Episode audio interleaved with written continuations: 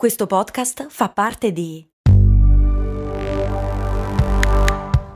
Voice Podcast Creators Company. I'm Sandra, and I'm just the professional your small business was looking for. But you didn't hire me because you didn't use LinkedIn jobs. LinkedIn has professionals you can't find anywhere else, including those who aren't actively looking for a new job but might be open to the perfect role, like me.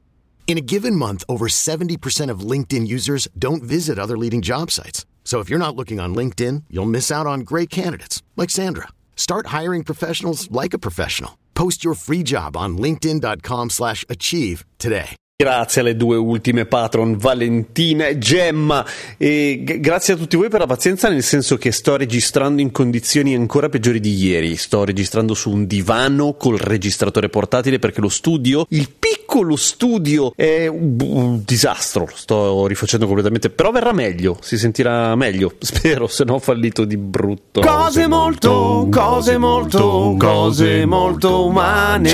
Oh, intanto, eh, ol- oltre al grazie per la pazienza, grazie davvero perché oggi Cose Molto Umane stamattina ha compiuto 2 milioni di ascolti, che non è male, e tenendo conto che la puntata del milione è stata tipo 3, 4, 3 mesi fa, 4 mesi fa, vuol dire che abbiamo raddoppiato in pochissimo tempo e siccome la puntata del milione l'abbiamo dedicata a domande aperte a caso che, alle quali poi ho risposto, mi chiedevo, ma per il 2 milioni, ma che cosa facciamo? E poi il tema di oggi, cioè le bugie. Il tema delle bugie, o meglio, siccome il tema delle bugie è gigante, tipo che puoi parlare per ore delle bugie, del perché si mente, facciamo una cosa molto veloce. I 5 punti di Noah Zandan del come si riconoscono le bugie tendenzialmente, che sono piuttosto semplici e anche piuttosto intuitivi, ma poi capiamo un'altra cosa. Allora, intanto una persona che vi racconta una palla, o voi quando raccontate le bugie, non vi cresce il naso, ma tendete a non usare, non si, ten- si tende a non usare la prima persona, cioè le cose accadono, le cose sono successe, ma non le state facendo voi. Non ho mai detto palle consapevolmente in questo podcast, ad esempio, è diverso dal dire non è mai stata detta nessuna bugia in questo podcast. Il primo caso è prima persona, quindi molto personale. La seconda si prendono le distanze. Se dovessi mai dire non credo che siano state dette balle in questo podcast, non credetemi, probabilmente sto mentendo. Due, le imprecazioni. Non so perché, ma questa roba è vera se ci stai zitto, Ramon. Non so se, se avete mai fatto caso, però si tende a colorire con una serie di imprecazioni o si carica un sacco come a voler comunicare un sacco di rabbia quando diciamo una cazzata. Scusa, non riesco a venire, sta cazzo di ruota, non so come cazzo è successo, bucato fra. E, um, tendenzialmente non lo direste. Cioè, comunque si, si, tende a caricare di più, come a voler dare del realismo che poi in realtà non è realistico per niente. Poi, semplificazioni. La costruzione degli eventi, e qua è un po' un casino, seguitemi, cioè la, la sequenza degli eventi di una balla, anche se la vogliamo fare molto articolata, è di solito piuttosto semplice, cioè la spieghiamo in modo lineare, per una questione di mancanza di RAM del nostro cervello, cioè dire una palla è faticoso da un punto di vista energetico, da un punto di vista cognitivo, devi tenere a bada un sacco di cose, devi cercare di tenere a bada un sacco di cose, non sempre ce la fai. E quindi tendenzialmente la sequenza degli eventi la presenti in modo semplice, ma, e qua c'è la fregatura, il linguaggio che usi spesso non è semplice per niente, nel senso che lo fai in modo arzigogolato, aggiungi troppe robe, non dettagli nel racconto, che quello può succedere, ma è un'altra cosa. Invece di andare dritto al punto ed esprimere quella che è la propria verità, tipo io non ho mai fatto la cacca in ascensore per fare uno scherzo ai vicini, diventa naturalmente, nonostante le accuse e nonostante qualcuno di voi stia pensando che in realtà sia così, giuro, giuro che non è mai stata fatta la cacca del mio ascensore dal mio deretano per ragioni che non vi so neanche spiegare ma che sarebbero altrimenti abbastanza ovvie.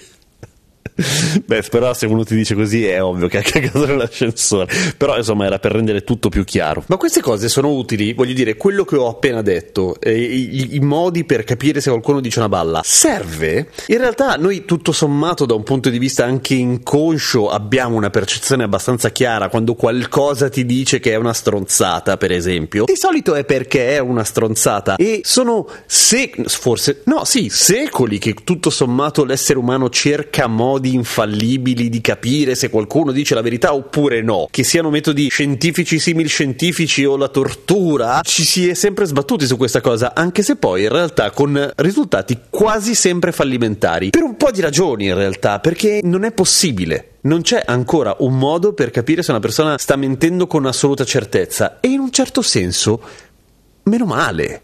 Perché vorrebbe dire entrare nel cervello di qualcuno a quel punto. Per quanto definiti accurati o medio accurati i metodi che si usano fino adesso, comunque non sono mai ammissibili, ad esempio, in sede legale, cioè ci deve essere una confessione per che qualcuno sia colpevole. E per fortuna. Ma un'altra grossa ragione del perché non vediamo quando ci dicono una bugia, e al di là di quella che può essere la sede legale e ragioni di questo tipo, ma diciamo nella vita quotidiana, nei rapporti interpersonali, è perché comunque ci conviene.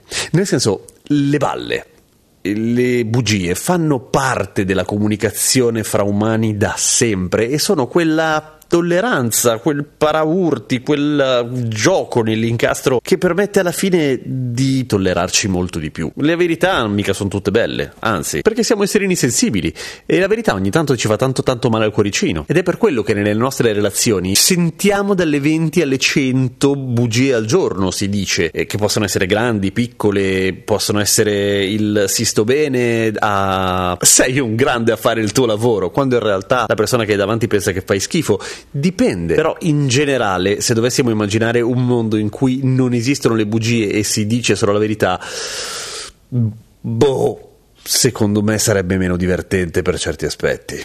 A domani con cose molto umane.